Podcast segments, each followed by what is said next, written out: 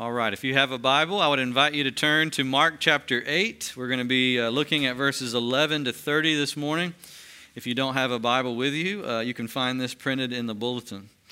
Um, part of our passage this morning, before I read it, uh, verses 27 to 30, if you'll look down at it, uh, many people consider that to be the most important part of Mark, Mark, the whole Gospel of Mark, the most important.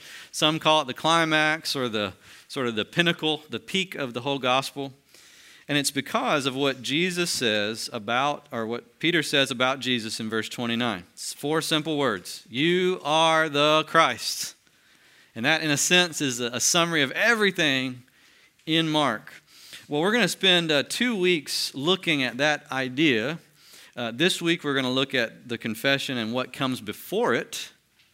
And then next week, we're going to look at the confession in light of what comes after it. All right, so two whole weeks just thinking about this issue of faith and what does it mean to say you are the Christ. Let me read it and we'll dive in for this week. The Pharisees came uh, and began to argue with Jesus, seeking from him a sign from heaven to test him. And he sighed deeply in his spirit and said, Why does this generation seek a sign? Truly I say to you, no sign will be given to this generation. And he left them, got into the boat again, and went to the other side. Now they had forgotten to bring bread, and they had only one loaf of bread with them in the boat. And he cautioned them, saying, Watch out, beware of the leaven of the Pharisees and the leaven of Herod. And they began discussing with one another the fact that they did not have any bread. And Jesus, aware of this, said to them, Why are you discussing the fact that you have no bread? Do you not yet perceive or understand? Are your hearts hardened? Having eyes, do you not see? And having ears, do you not hear? And do you not remember? When I broke the five loaves for the five thousand, how many baskets full of broken pieces did you take up? And they said to him, Twelve. And the seven for the four thousand, how many baskets full of broken pieces did you take up? And they said to him, Seven. And he said to them, Do you not yet understand? And they came to Bethsaida, and some people brought to him a blind man and begged him to touch him. And he took the blind man, or took the blind man by the hand and led him out of the village. And when he had spit on his eyes and laid his hands on him, he asked him, Do you see anything? And he looked up and he said, I see people, but they look like trees walking. And then Jesus laid his hand on his eyes again. And he opened his eyes. His sight was restored, and he saw everything clearly. And he sent him to his home, saying, Do not yet enter into the village. And Jesus went on with his disciples to the villages of Caesarea Philippi. And on the way, he asked his disciples, Who do people say that I am? And they told him, John the Baptist. And others say, Elijah. And others, one of the prophets. And he asked them, But who do you say that I am? Peter answered him, You are the Christ. And he strictly charged them to tell no one about him. The word of the Lord. Amen. There are a very many, if you think about it, a very many definitions of faith in the world, aren't there? Um, just about for every person, you can find a new definition of what faith is in its essence. Uh, I find this especially to be true today uh, as I talk to people around our local area here in Mulberry and Polk County. I'm seeing it more and more. And as I read um, surveys of the national scene in America, American religious life, I'm seeing it more and more. Uh, more people identify themselves as nuns than ever before. Now, not nuns like, you know, the Roman Catholic nun, but nun spelled like N O N E S. Have you ever heard of that? They call them the nones. And basically, uh, since the year 2000, the numbers of people that on surveys will check that out of all the religions, all the denominations, I have no religion, I'm a nun, has risen to over a quarter of the population. And that's, true here in Mulberry and Polk County, too. We actually have surveys of this area locally, and that's just as true here as anywhere else. Now, what I've found is I've, I've talked to people, I, I know a lot of people who would consider themselves nones. And yet, I find it's not that they think they have no faith. This is important to think about.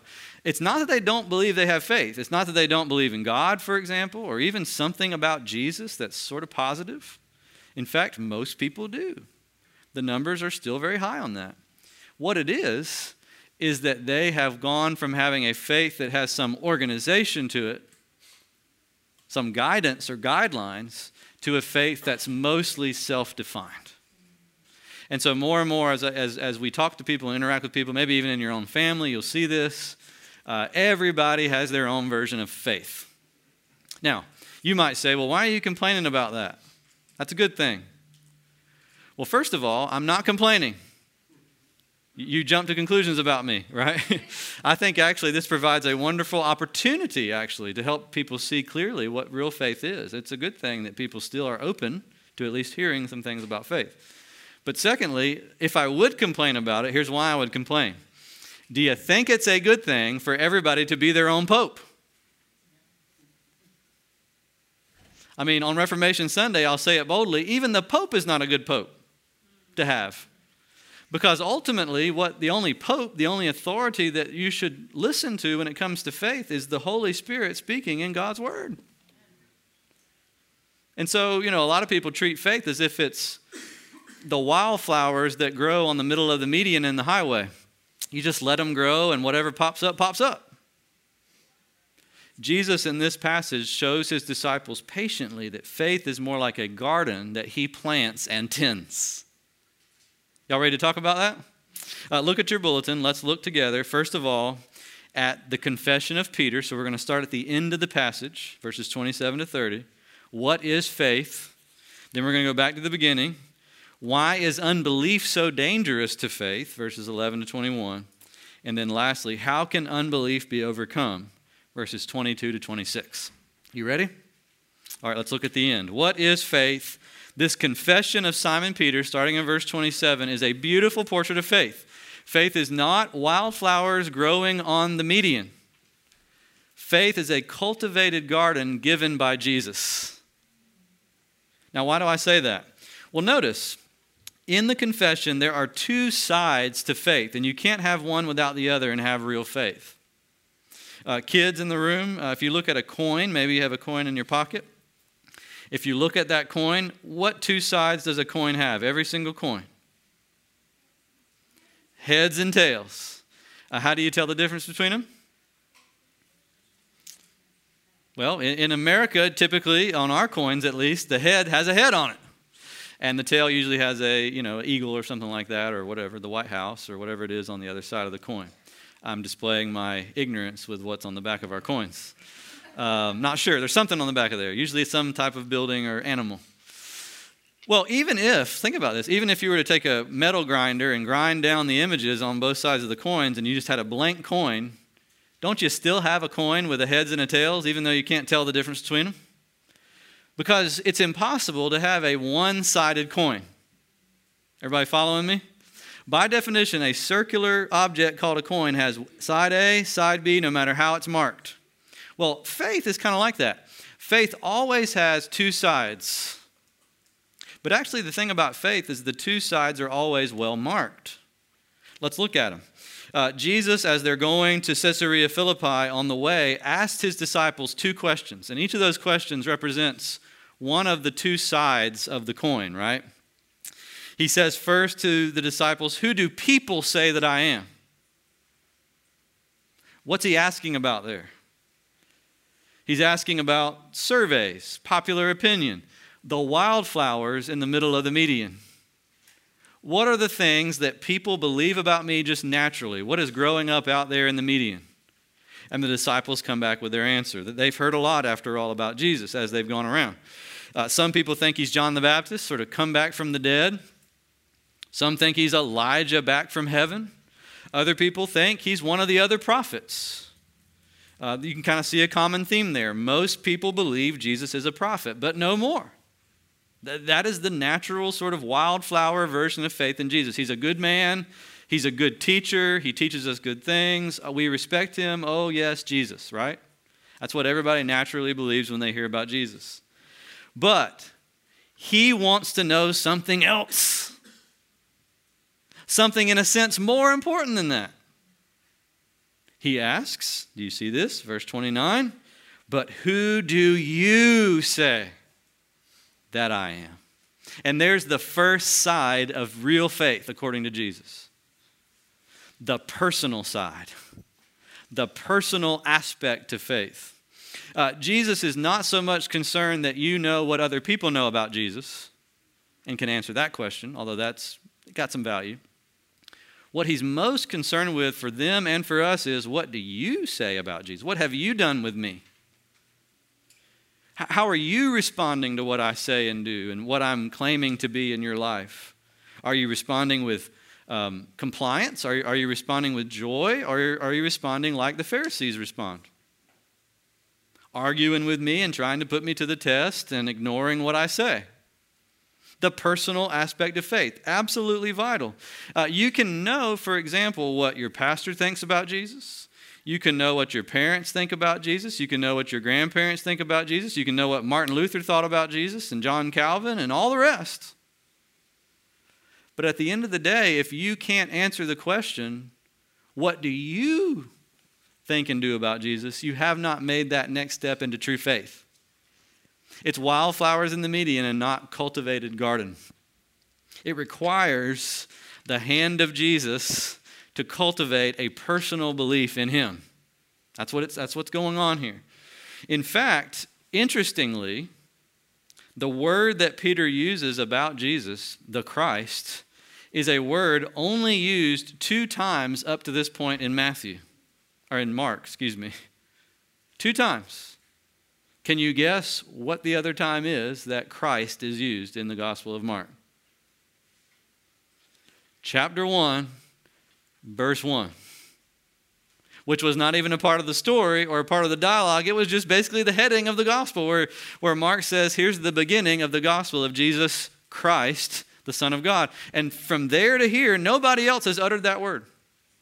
What that's showing us is that it took Jesus all the effort, all the teaching, all the miracles, all that he's done to get just one group of men to finally believe what he set out to have them believe about him.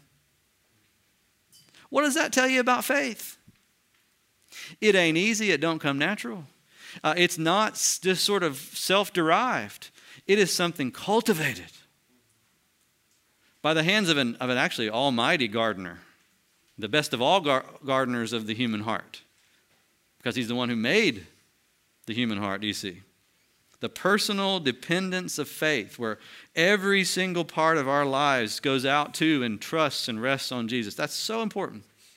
You know, James is one of my favorite writers in the Bible because he's so sharp. Like he, he cuts when he writes. And I, sometimes I like that. It disturbs me and keeps me on my toes. In James chapter 2, he says, Hey, guys, do you believe there's a God? And everybody's like, Yeah, of course we do. We're not atheists. And James says, Good job. Even the devil believes that. What's he highlighting there? He's highlighting the difference between faith, which is just reporting what is true out there, what other people think is true, and faith, which embraces what you know to be true. That's what Satan's missing. He knows there's a God. He knows Jesus is the Son of God. He knows more than we know, actually, about theology right this very moment and yet he doesn't trust a bit of it. He doesn't love a bit of it. He doesn't try to live his life on, on the basis of a bit of it. Real faith is personal dependence. But it's more than that. The other side of the coin of faith is real life objectivity, real life facts on which to base what you personally have embraced. That's what Peter is saying when he says those four simple words you are the Christ. I can't think of a creed or confession of faith more simple than that. And yet it is full of meaning because that word Christ, like we said, only appears twice in this gospel, but it appears many, many times in the Old Testament, like in our passage that we read earlier, Isaiah 42, where God foretells the anointed one with a capital A, which is what Christ means, the Messiah with a capital M who would be sent by God into the world to save the world from their sins, to open the eyes of the blind, to unstop the deaf ears, to release prisoners from the prison of their sin and shame, and to bring them into, once again, a personal relationship with God. Peter has come to recognize that's exactly who Jesus is. You're not just a good teacher, you're not just a prophet, you're not just Elijah all over again. You are actually the one Elijah dreamed about. You're the one that kept Daniel up at night and he saw visions about. You're the one that John the Baptist says, Well, I can't even tie his sandals for him. Something amazing has happened. Two sides of the coin of faith have been cultivated into Peter's heart and the disciples' heart after all that time that they spent with Jesus. They had a real, objective reality to base their faith on, not their own ideas, not other people's ideas. And they personally had embraced those ideas. That's faith. Now, this morning, is your faith personal like that? Is it personal? What have you done with Jesus? What have I done with Jesus? That's, that's the question. The question in verse 29 is the question of your life, I would argue with you to, to convince you of that. Who do you say that Jesus is? But not only that, is your faith based on something that means something? Is it based on something solid? Are you just letting it grow like wildflowers? Or are you saying to God, God, speak to me?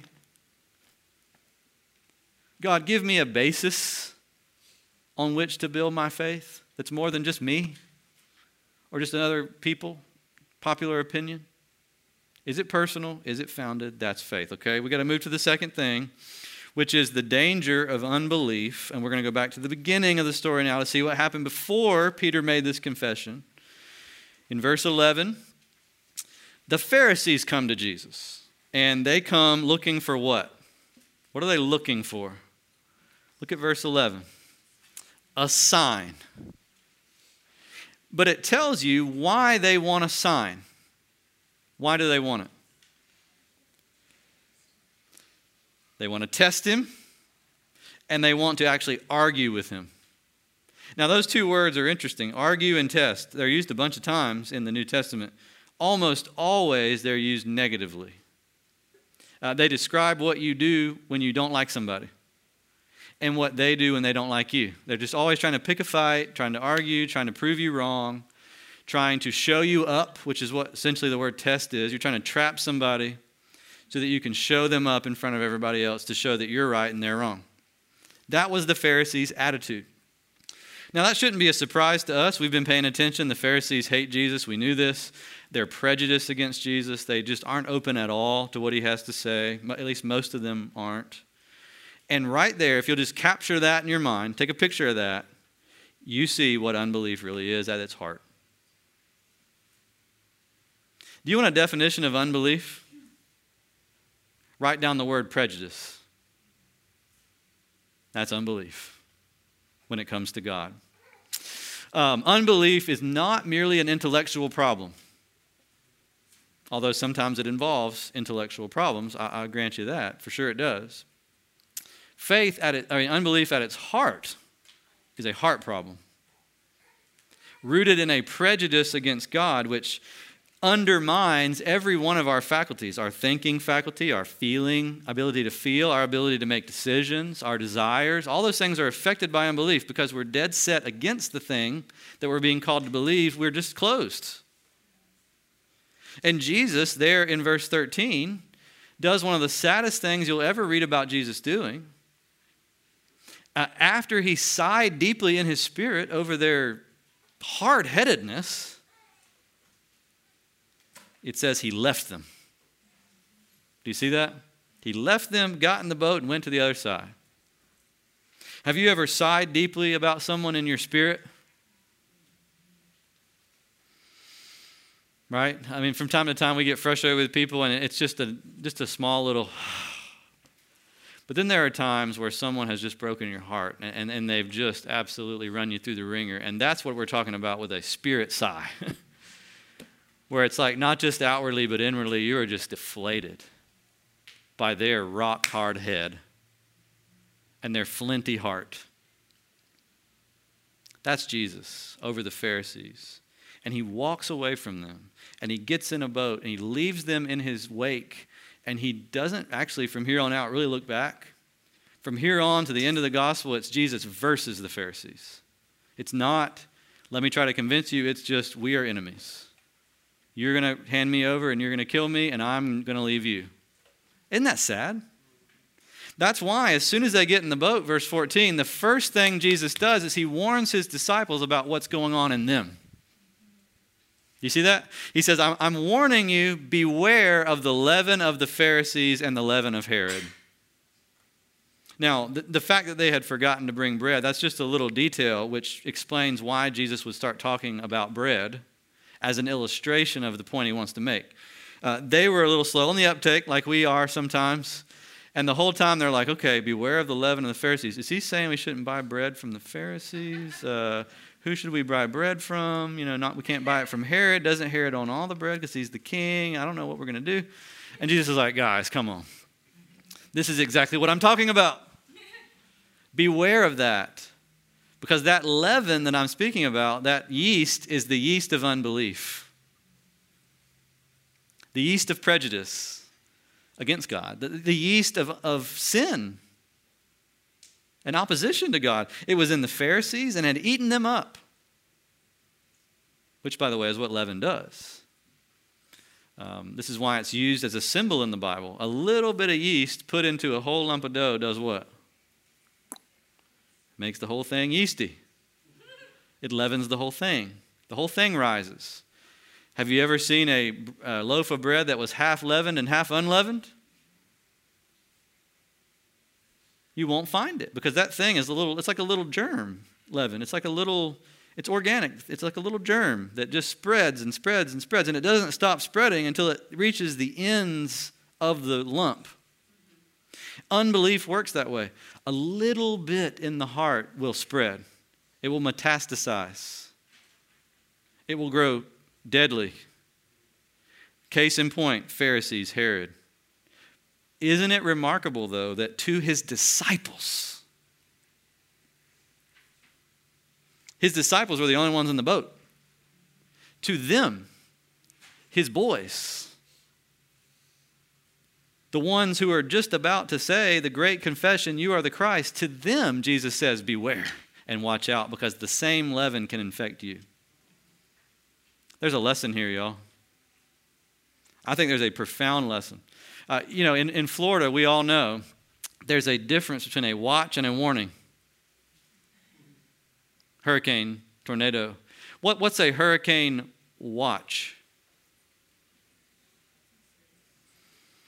Yeah, it might come.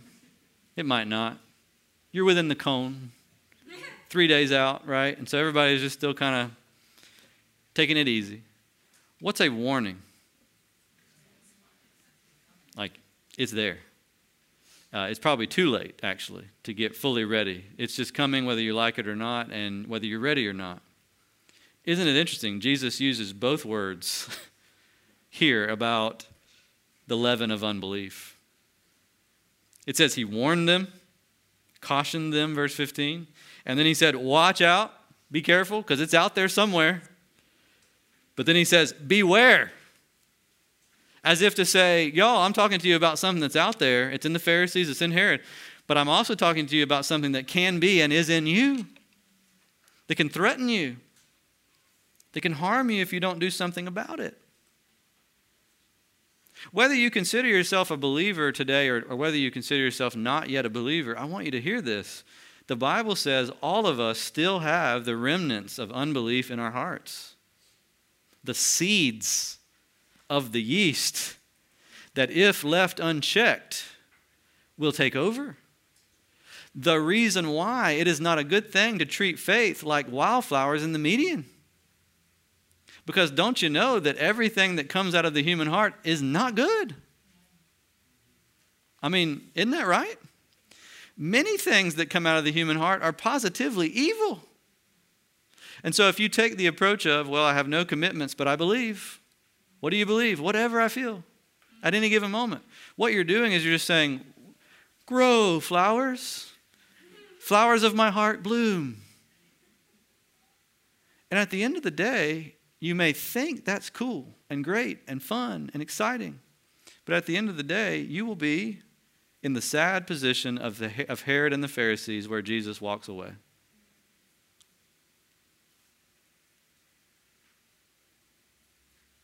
We need the gardener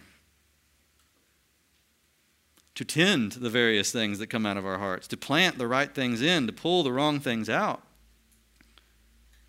Now, someone may say, well, wait a minute, I don't think I struggle with unbelief. I'm a strong believer.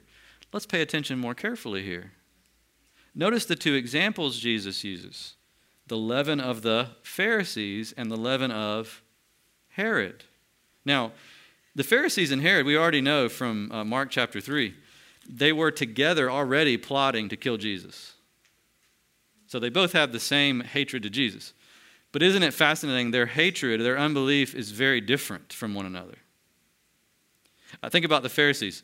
Why were they full of unbelief? What, what was it that was blocking them from Jesus? Self righteousness, pure and simple, right? That, was, they were very religious and they prided themselves on it. Uh, so religious, in fact, that they actually believed they could write better rules than God did. Literally, we, we talked about that a few weeks ago. They wrote their own rules and replaced God's rules with their rules because they thought they were that good.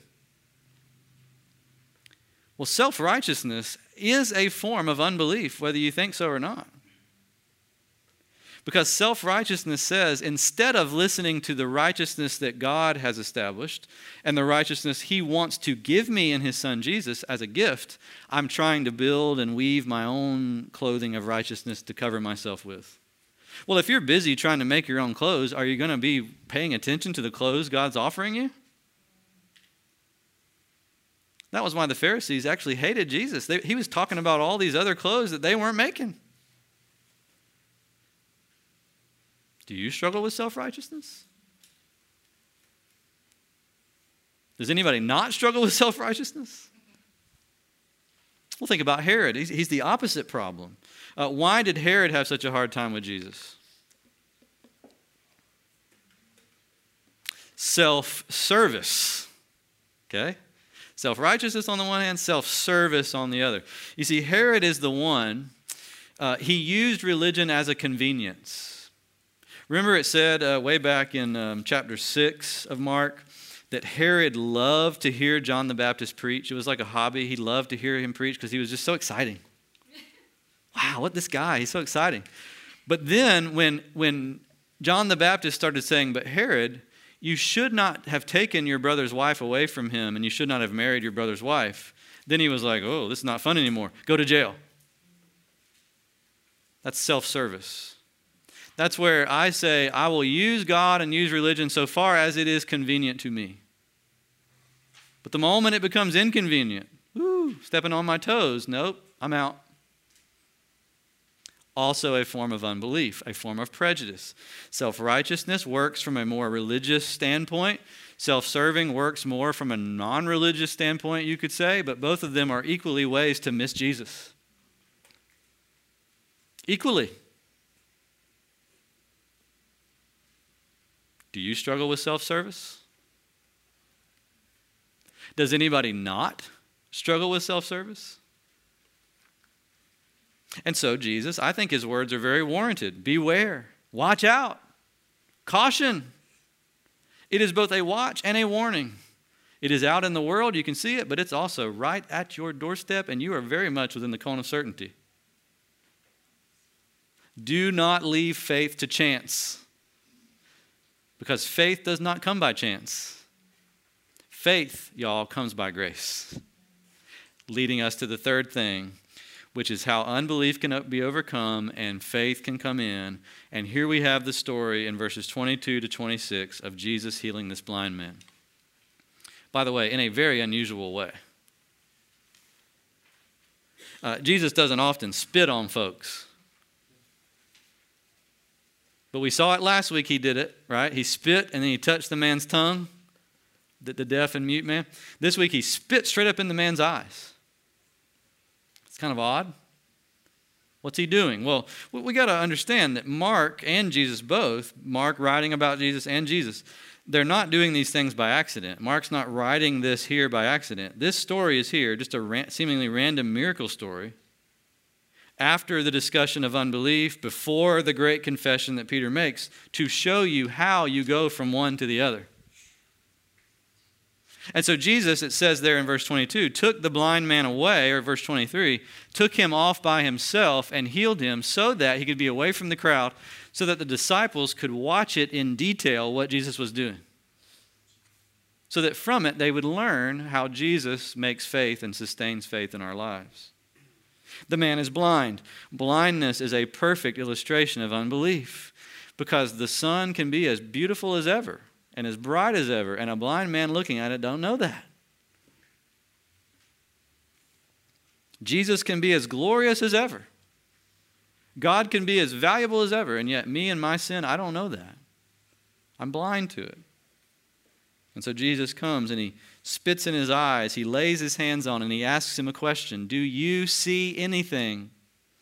kind of like asking, What do people say? or Who do people say that I am, right? That's the first question. Do you see anything at all? Who do people say that I am?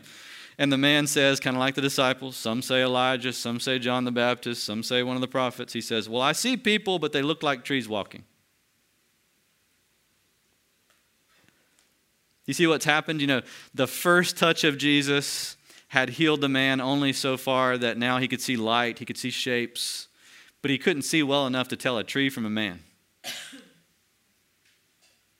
He had low vision.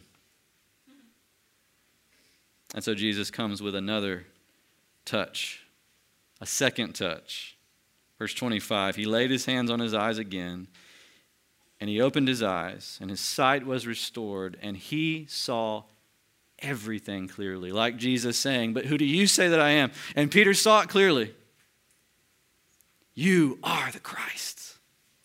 Not just a prophet, not just another teacher, the Christ, the Son of God, one to whom I want to give my whole life, one on whom I want to base my whole life and my whole salvation.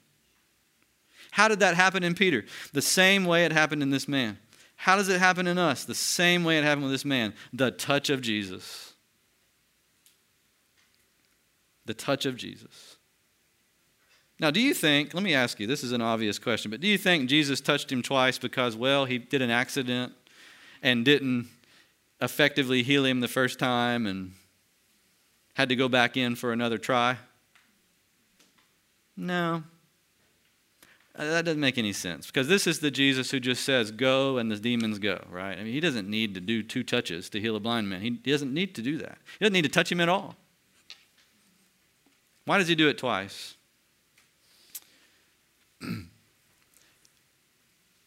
Parents, do you have to feed your kids more than once? How many times do you have to feed your kids while they're living under your roof? Have you ever totaled that up? 18 years times, you know, 365 days times three. That's a lot. That's a lot and maybe more than 18 years, right? what Jesus is showing his disciples is look, boys, the first beginnings of faith came when I touched you. And I took the blindness of your unbelief away and I gave you the gift of faith. I started cultivating your heart. But you know what? If you need more clarity, you come to the same place and the same touch. If you're struggling in some way with faith, I need, I, have got the same touch. Uh, if you're doubting, if you're afraid, if you're worried, if you feel far away from God, I got the same touch today and tomorrow and the next day. You see, this is not teaching us we need exactly two touches instead of one touch from Jesus. This is showing we need touches. You see, we need a cultivator. We need a gardener who doesn't just plant the garden of faith, but he tends it daily. And so Jesus reaches out and brings a man who's low vision, blind, makes him low vision, low vision makes him 20 20 vision.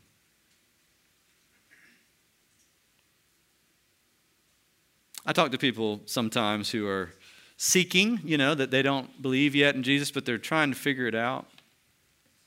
And oftentimes the same thing happens. You know, they, they get really excited for a time, and, and sometimes I'll, I'll meet with them for a time and talk to them about Jesus, and then they kind of fall off the map. You know, they, they lose interest. And a lot of times, uh, folks like that lose interest because they're so discouraged at how slow faith is in developing. They, they come to the conclusion that, well, Stan, I mean, maybe it's just You got the faith gene and I don't because I just can't do it. I can't get myself to believe what you believe. Here's what I want to say to that person, and maybe you're one of those people. You got to keep asking, seeking, knocking, listening, because the only p- person who has the touch is Jesus. If you cut yourself off, if you say, Look, I didn't get it in six weeks, so I'm not going to ever get it, and you go back to being a wildflower garden, that is not the way. That is not the way. The way is to keep coming. And yeah, it may take more than six months. Six months ain't actually all that long. Did you decide to marry your spouse in just six months? Maybe. But most of us took longer than six months. Are you going to decide to marry Jesus in just two weeks, six months, five weeks? No. It might take a long time. Keep coming. He's got the touch. I also talk to a lot of people in church who go through various things in their life that causes their faith to be very much discouraged. And, and I know, man, Christians, we, we can get to places sometimes where we feel like we don't even have faith anymore, where, where it just feels so hard to follow Jesus. Look at this story. Keep asking for open eyes. Keep coming to Jesus. Don't stop. The solution to your problem is not, I'm going to take my ball and go home. That's not it. Somebody might say, well, yeah, but the church has hurt me. Yeah, it's hurt me too. I'm not talking this morning about how the church needs to touch you and give you sight. I'm talking about how Jesus needs to touch you and give you sight. Right? There's a difference. Jesus is in the church, but Jesus is different than the church because the church is folks. And folks hurt folks. That's what we do. But Jesus touches and, it's, and, it, and it causes us to see clearly. Jesus touches it and it removes bitterness and pain. And yeah, it may take a long time, it may take many touches. But isn't it a good thing to know who the toucher is? right? Isn't it, isn't it good to know? Isn't it good to be in his presence? Paul in Ephesians chapter 1 is writing to Christians when he says, For this reason, because I heard of your faith and love. See, they already, they already have faith. I heard of your faith. And yet I do not cease to give thanks for you, remembering in your prayers, praying that you would have the eyes of your hearts enlightened so that you may know what is the hope to which God has called you. Now, if you still think being a Christian is a one and done after that, please revisit that idea, right? It's not a one and done. it's a daily tending of the garden of your heart by the Savior who died for you. Amen? Don't give up.